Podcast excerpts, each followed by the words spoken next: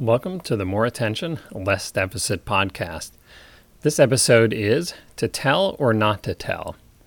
There are no absolute rules about whether you should tell someone about your ADHD, but there are some issues you should consider when making your decision. More Attention, Less Deficit Success Strategies for Adults with ADHD, the book, is available at addwarehouse.com and pretty much everywhere else. But if you enter coupon code 19380, my zip code, at addwarehouse.com, you'll save 25%. So that's a good deal. I'm psychologist Dr. Ari Tuckman, author of More Attention, Less Deficit and Integrative Treatment for Adult ADHD, a practical, easy to use guide for clinicians.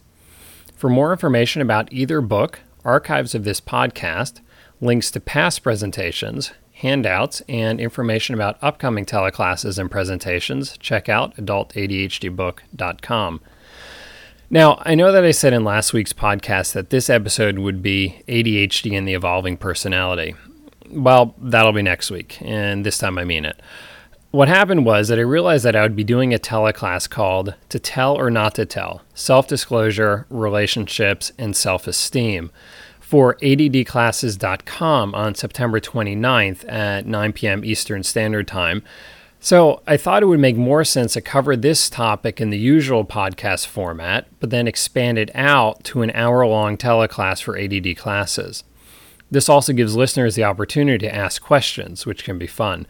So, if you're looking for more on this topic, be sure to tune in next week. You can sign up at addclasses.com. I'm often asked by clients and audience members at presentations about whether someone should tell family, friends, coworkers, or bosses about having ADHD. There are no right or wrong answers, since it depends on the circumstances, the ADHD person's openness, and the other person's trustworthiness. My hope is just that the decision to tell someone is well thought out, rather than impulsive or based in what turn out to be shaky assumptions.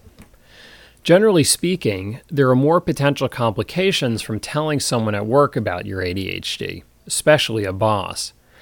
This is because people at work may jump to conclusions about how your ADHD affects your ability to carry out your job duties.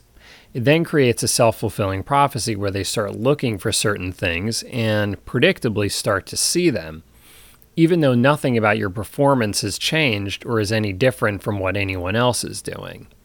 For example, this could lead to being passed over for promotions or plum assignments, or even to disciplinary actions. It's highly, it's highly unlikely that anyone would ever be callous enough to come out and say that it was because you have ADHD, but it may still affect their behavior towards you. You may have a great boss or coworker who would handle this information well and work with you on it, but otherwise it's generally safer to not disclose at work unless absolutely necessary.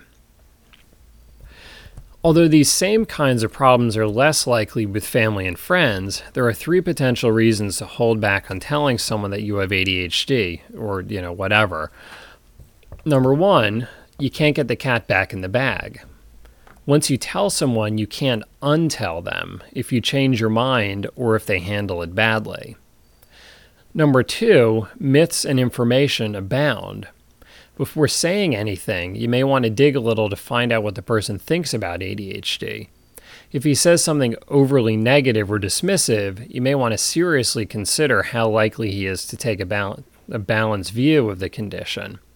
And I'll talk about a little bit this, I'll talk about this a little bit more in a minute here. Number three, people talk. If you reveal this personal information with this person, will he respect your privacy or will he tell others? There's nothing to be ashamed of, but it's your personal information and therefore your request for privacy should be respected. It should be your choice about who gets told what, when, and how. Now, I don't want to give the impression that you should never tell anyone about your ADHD or that there's anything so sinister about it that you need to keep it to yourself. Rather, it's about making a good decision. As a way of avoiding having to make this weighty decision, I often recommend that people talk symptoms before diagnoses. That is, talk about the specific symptoms that the other person sees without getting into formal diagnoses. For example, you could say, I sometimes get really caught up in an idea and stop hearing what someone else is saying, so just give me a poke if it seems like I'm not listening. This addresses the problem of distractibility and offers a potential solution without getting into explanations of why it happens.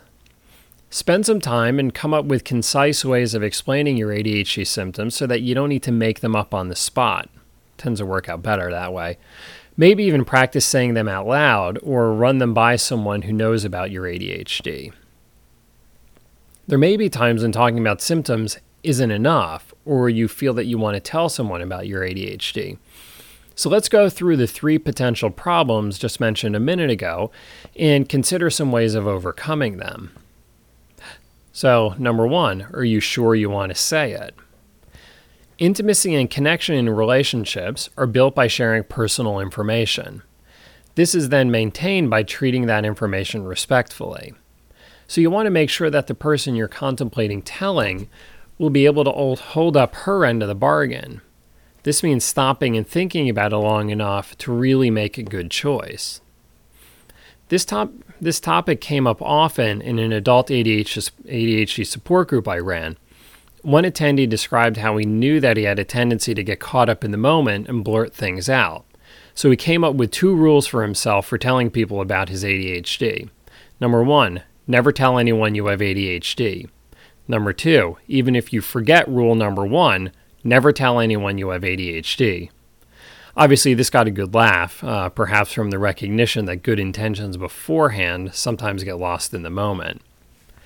On the other hand, I had a client who'd been dating a woman for a few months but hadn't told her about his ADHD. Even though he hadn't said anything about it, his troubles with time management, paying attention, and interrupting her were frequent sources of frustration. So we discussed whether he should tell her. Ultimately, he decided that he needed to, because she was coming to her own conclusions about him on account of his actions. This helped her better understand why he did certain things and gave them a whole lot less to argue about. So, number two, you may need to educate the other person. Even though there's a lot more good information available about ADHD in, in adults, there's still a lot of misunderstanding and misinformation. As a result, you may want to educate the person about ADHD. Probably the best way to do this is to provide the information in your own words and to speak from your own experience. But some stubborn ones may need to see something more official, like an article, website, or book. This can also be helpful if the person is genuinely interested, but is asking questions you just can't answer, which is fine. You don't have to know the answer to everything.